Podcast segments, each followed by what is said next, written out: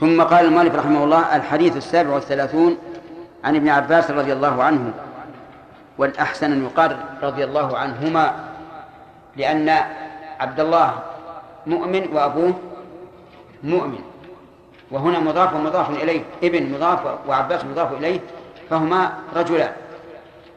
فالأفضل أن يقال الأولى أن يقال عنهما عن رسول الله صلى الله عليه وعلى آله وسلم فيما يرويه عن ربه تبارك وتعالى أنه أنه قال إن الله كتب الحسنات والسيئات. قول فيما يرويها عن ربه يسمى هذا الحديث عند يسمى هذا الحديث عند العلماء حديثا قدسيا.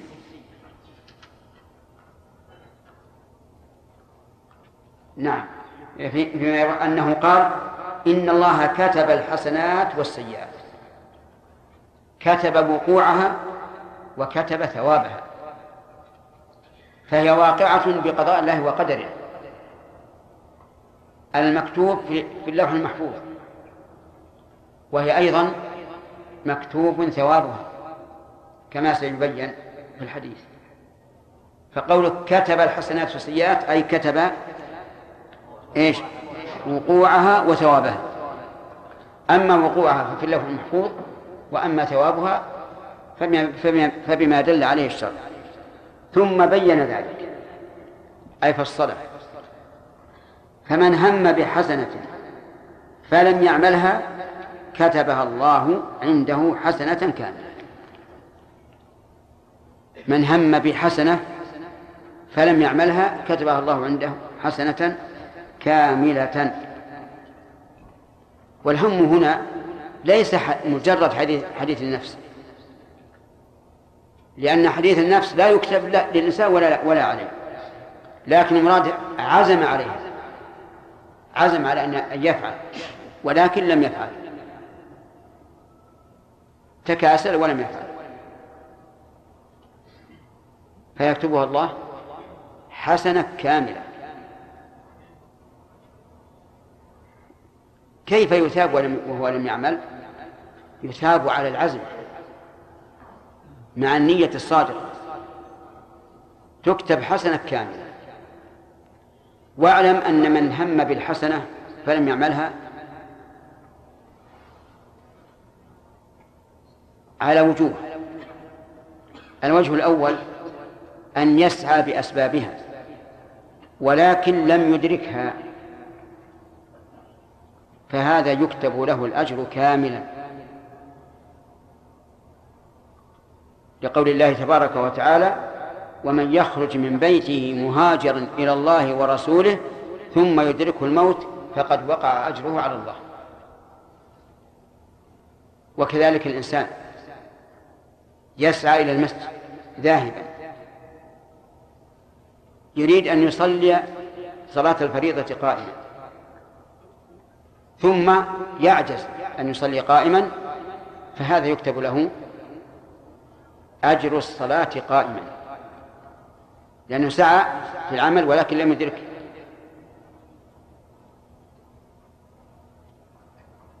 هذا الأول. الثاني أن يهم بالحسنة ويعزم عليها ولكن يتركها. يتركها لحسنة أفضل منها. فهذا يثاب ثواب الحسنة العليا التي هي أكمل. ويثاب على همه الأول للحسنة الدنيا.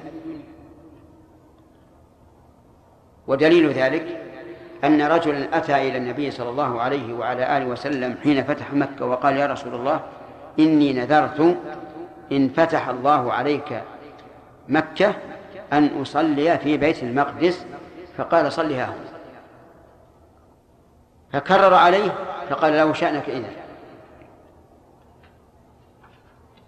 فهذا انتقل من أدنى إلى إلى أعلى.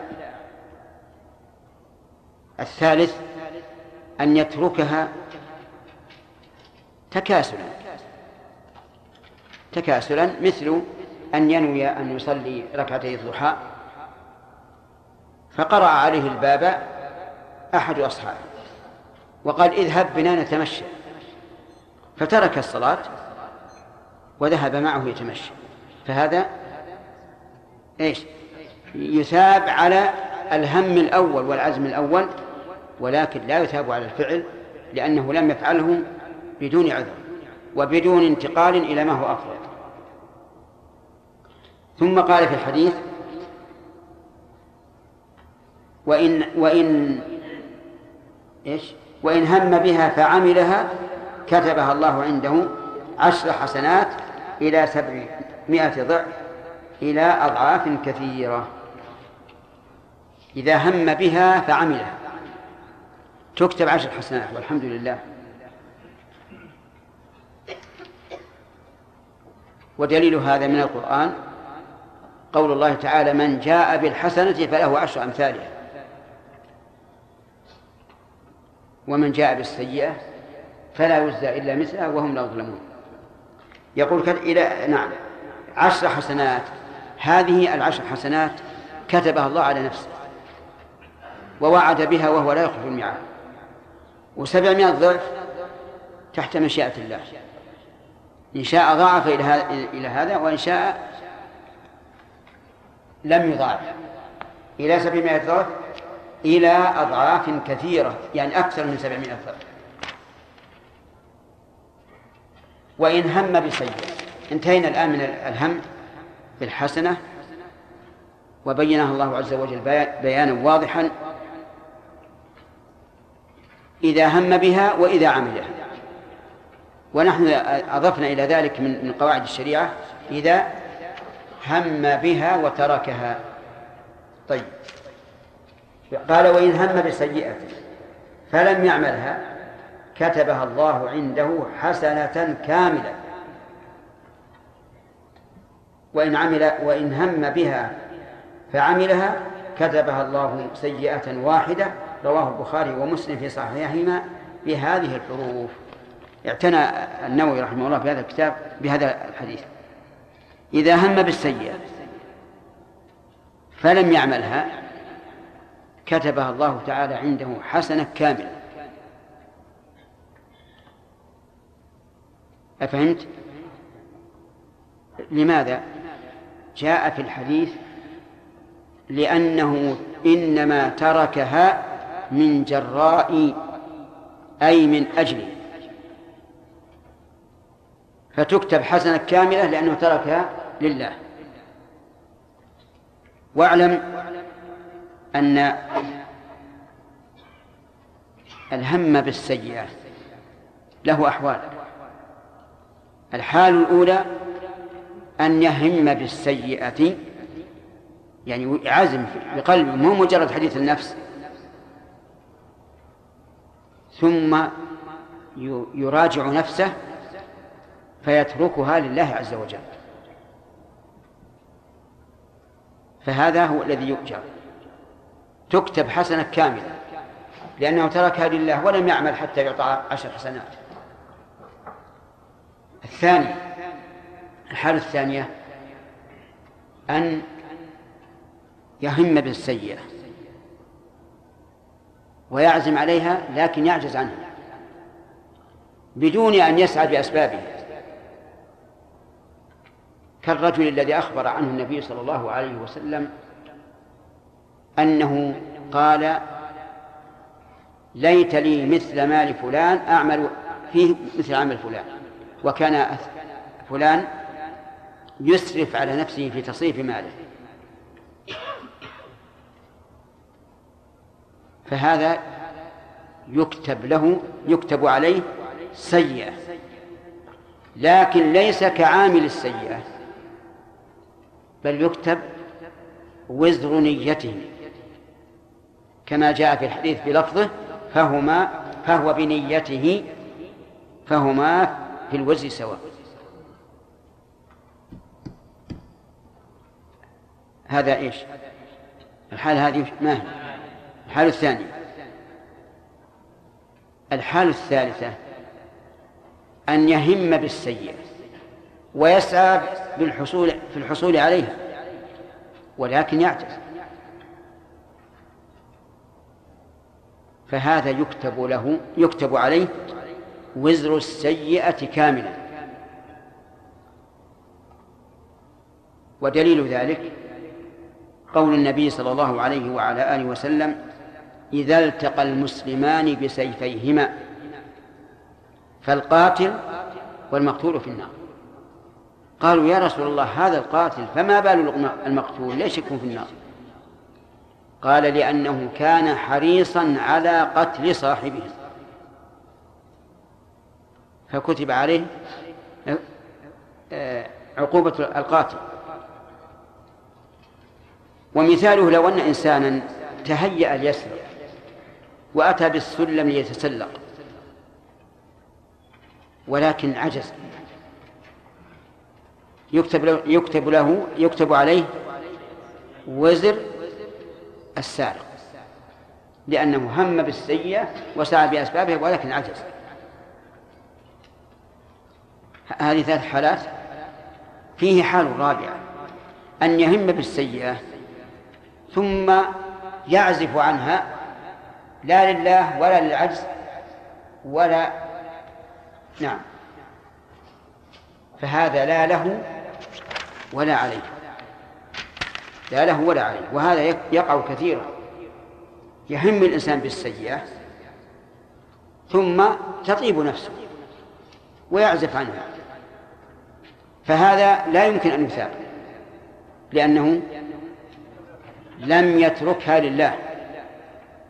ولا يمكن أن يعاقب لأنه ما ما, ما فعل ما يوجب العقوبة. وعلى هذا فيكون قوله في الحديث كتبها الله عنده حسنة كاملة متى؟ إذا تركها لله عز وجل. وإن هم بها فعملها كتبها الله سيئة واحدة. الحمد لله. ولهذا قال الله عز وجل كتب ربكم على نفسه الرحمة. وقال الله عز وجل إن رحمتي سبقت غضب. وهذا ظاهر من الثواب على الأعمال الصالحة والجزاء على الأعمال السيئة. قال النووي رحمه الله فانظر يا أخي فانظر. مو بارد شوي؟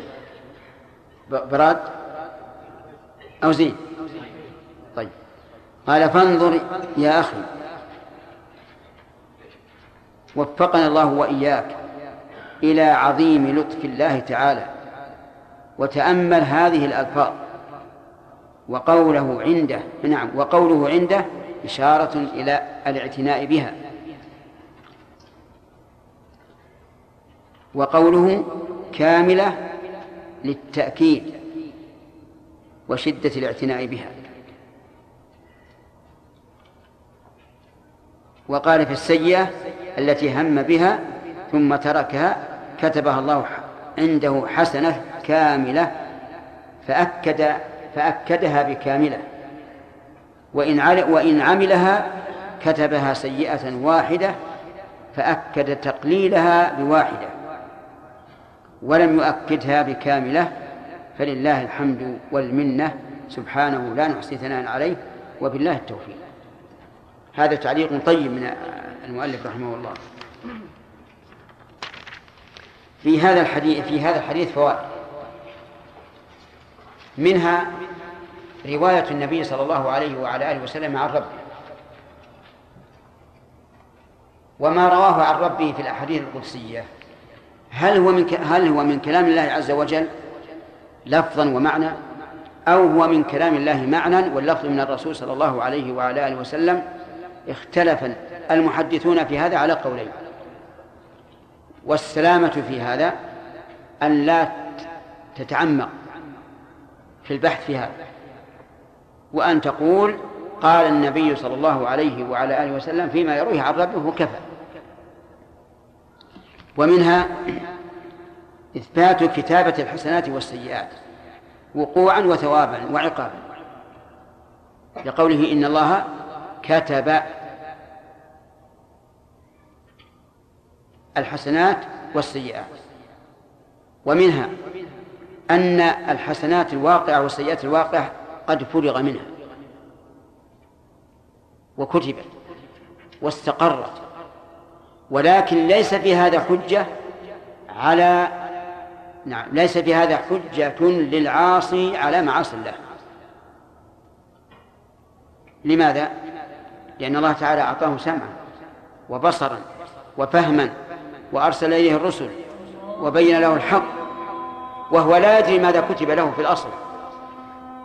فكيف يقحم نفسه في المعاصي ثم يقول قد كتبت علي؟ لماذا لم يعمل بالطاعات ويقول قد كتبت لي؟ الله أكبر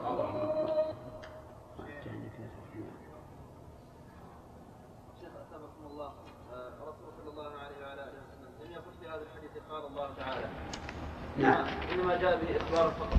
نعم. في, هذا الحديث. فيما يرويه عن رب. عندنا فيما يرويه عن ربه تعالى. قال. من عندك هكذا؟ لأن عندي فيما يرويه عن ربه تبارك وتعالى قال, قال إن الله. نعم يا سليم.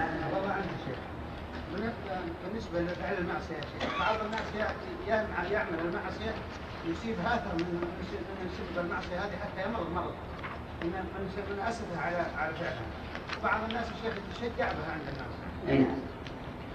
يعني بعضهم يتوب من المعصية أي نعم. حتى يمرض. أي نعم. والآخر؟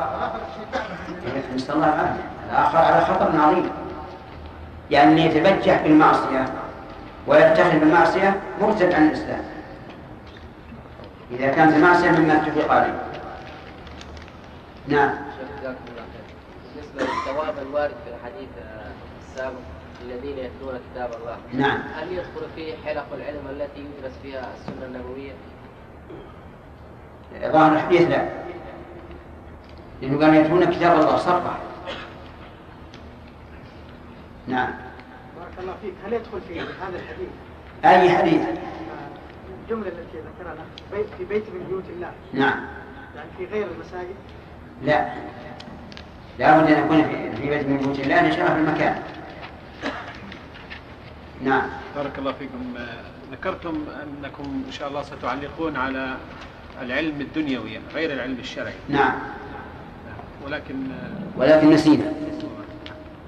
العلم الدن- الدنيوي إن كان فيه مصلحة عامة فهو من الإحسان. وقد ذكر بعض العلماء رحمهم الله أن ما يحتاج الناس إليه من العلوم الدنيوية تعلمه من فروض الكفايات. وقال يجب على المسلمين أن يتعلموا كيف يصنعون السيارات وكيف يصنعون الطائرات وكيف يصنعون ال- ال- الأدوات المستعملة. صرحوا بهذا.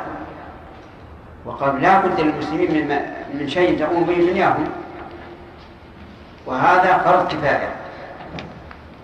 وأكثر العلماء على أنه ليس بفرض الكفاية لكنه مما يتاب عليه أما إذا كانت العلوم الدنيوية ليس فيها خير ولا شر فهي أضعف وقت. وأما إذا كان فيها شر فهي محرمة. كالذي يتعلم علم الموسيقى والطرب وآلة اللهو وما أشبه ذلك هذه محرم. لأن المحرم يجب أن يتناساه المسلم وأن لا يقيم له المعاهد والمدارس وما أشبهها. نعم أحسن عليك إذا قرأ ال- يوم الجمعة سورة الكهف تسميعا لآخر هل يأخذ له الأجر اللي سمع له؟ يعني واحد يقرأ واحد يستمع. ظاهر الأدلة العامة أنه يحصل المقصود. إذا قرأ واحد سورة الكهف والآخر يستمع إليه ويتابعه تماما أنه يحصل المقصود. لكن الذي أرى أن يقرأها لأن لفظ الحديث من قرأ. وإلا لقلنا أن يقرأ آية الكرسي بعد بعد الصلاة ويستمع إليه الثاني يكفي الثاني أن يستمع إلى هذا. فما قصد فعله بالذات فلا بد من فعله. وين أنت يا عبد الله؟ باقي شيء 46 ثانية 46 ثانية؟ وش حساب الدقائق كم الساعة الحين؟ نصف سبع ها تسقط الآن؟ طيب توافقون على هذا؟ يلا يا عبد الرحمن الشيخ حسن الله إليك. في الحديث ان الله وتعالى يكتب الحسنات. نعم. وفي هذا وما شابه هذا من الأدلة أخذه الذين يقولون إن الاستواء لله سبحانه وتعالى لم يثبت لله سبحانه وتعالى فإنما حتى النزول فإن النازل قالوا ملك. قال إيش؟ قالوا هو ملك ينزل وينادي. نعم. وقالوا الاستواء ما هو لله سبحانه وتعالى. فإن الله سبحانه وتعالى خلق شيء اسمه الرحمن ووضعه على العرش. أعوذ بالله. أعوذ بالله. هكذا قالوا شيخ والله هذا أحسن شيء إنك تطمح على وجه لأنه رحمن خلق شيء يسمى الرحمن. هكذا أعوذ بالله. ولا قالوا. هذه مكابرة والعياذ بالله. العلماء يقولون يحرم أن يتسمى إنسان بالرحمن أو يتصل بالرحمن. وقالوا ما من أحد تسمى بالرحمن أو اتصف به إلا أذاقه الله الذل. كيف هذا خلق هؤلاء مكابرون لا الأحسن أن لا جبته. نعم؟ ما خرب إذا إذا كان حولي أحد؟ أرد عليه. طيب.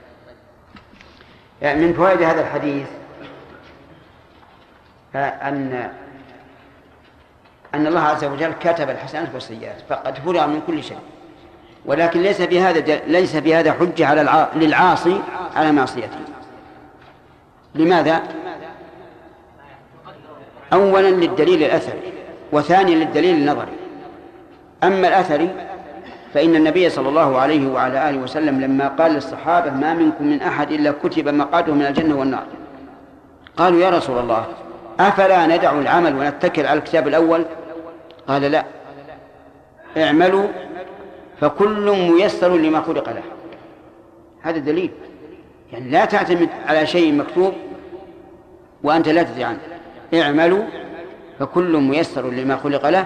أما أهل السعادة فييسرون لعمل أهل السعادة وأما أهل الشقاوة فييسرون لعمل أهل الشقاوة. ثم تلا قوله تبارك وتعالى فأما من أعطى واتقى وصدق بالحسنى فسنيسره لليسرى وأما من بخل واستغنى وكذب بالحسنى فسنيسره للعسرى. هذا دليل أثر. أمر النبي صلى الله عليه وسلم بقطع الاتكال على على ما كتب وأن وأن نعمل. أما الدليل النظري العقلي فيقال لهذا الرجل ما الذي أعلمك أن الله كتبك مسيئا؟ هل تعلم هذا قبل أن تعمل الإساءة؟ عجيب جماعة. لا. كلنا لا نعلم المقدور إلا إذا وقع. فلا حجة. لا حجة عقلية ولا حجة أثرية. ومن فوائد هذا هذا الحديث إثبات أفعال الله عز وجل. لقوله كتب وسواء قلنا إنه أمر بأن يكتب أو كتب بنفسه سبحانه وتعالى. ففيه دليل على إثبات الأفعال لله عز وجل. وهذه المسألة اختلف فيها الناس وليس هذا موضع ذكر الاختلاف. لأن كلامنا على شرح حديث. والذي عليه أهل السنة والجماعة أن صفات الله عز وجل فعلية وذاتية لازمة لله وفعلية متعلقة بمشيئته. ومن فوائد هذا الحديث عناية الله عز وجل بالخلق حيث كتب حسناتهم وسيئاتهم قدرا وشرعا. ومن فوائد هذا الحديث أن أن التفصيل بعد الإجمال من البلاغة. من البلاغة. يعني أن تأتي بقول مجمل ثم تفصله. كيف كان من البلاغة؟ لأنه إذا أتى القول مجملا تطلعت النفس إلى بيان هذا المجمل. فيأتي التفصيل والبيان واردا على نفس مشرئبة مستعدة فيقع فيها موقعا يكون فيه ثبات الحكم.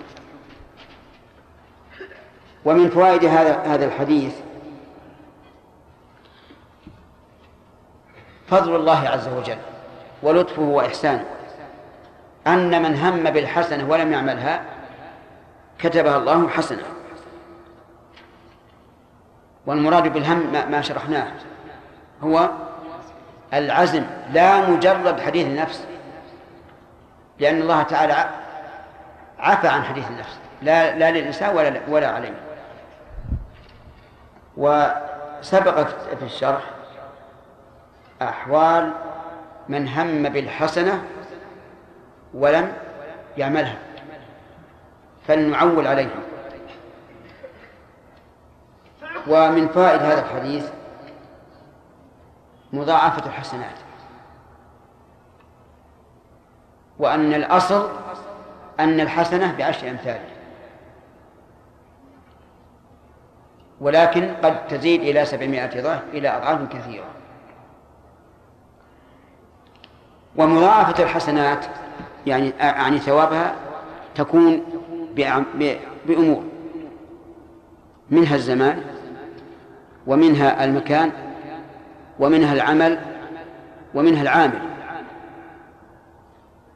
كل هذه الأربعة تكون سببا للمضاعفة فالزمان مثاله قول النبي صلى الله عليه وعلى آله وسلم في العشر الأول من ذي الحجة ما من أيام العمل الصالح فيهن أحب إلى الله من هذه الأيام العشر قالوا ولا الجهاد في سبيل الله؟ قال ولا الجهاد في سبيل الله هذا عظم ثواب العمل بإيش؟ بالزمن. ومن ذلك قوله تعالى ليلة القدر خير من ألف شهر. باعتبار المكان ثبت عن النبي صلى الله عليه وعلى آله وسلم أنه قال صلاة في مسجدي هذا خير نعم أفضل من ألف صلاة فيما سواه إلا مسجد الكعبة. هذا باعتبار إيش؟ باعتبار المكان. الثالث باعتبار العمل. فقد قال الله تعالى في الحديث القدسي ما تقرب إلي عبدي بشيء أحب إلي مما افترضت عليه. إذن فالعمل الواجب أفضل من التطوع. الرابع باعتبار العامل. باعتبار العامل قال النبي صلى الله عليه وعلى آله وسلم لعبد الرحمن لخالد بن الوليد وقد وقع بينه وبين عبد الرحمن بن عوف ما وقع قال لخالد لا تسبوا أصحابي فوالذي نفسي بيده لو أنفق أحدكم مثل أحد ذهبا ما بلغ مد أحدهم ولا نصيف هذا باعتبار إيش؟ باعتبار العام. وهناك وجوه أخرى في المفاضلة تظهر للمتأمل وتدبر الأدلة.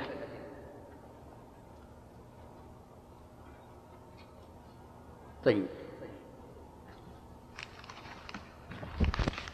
أيضا يتفاضل العمل بالإخلاص. فلدينا رجلان بل ثلاثة رجال.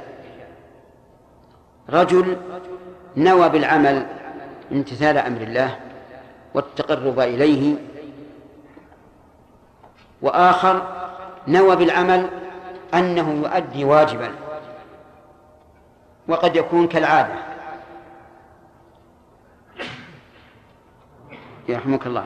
والثالث نوى شيئا من الرياء أو شيئا من الدنيا. أيهما أكمل؟ أيهم أكمل؟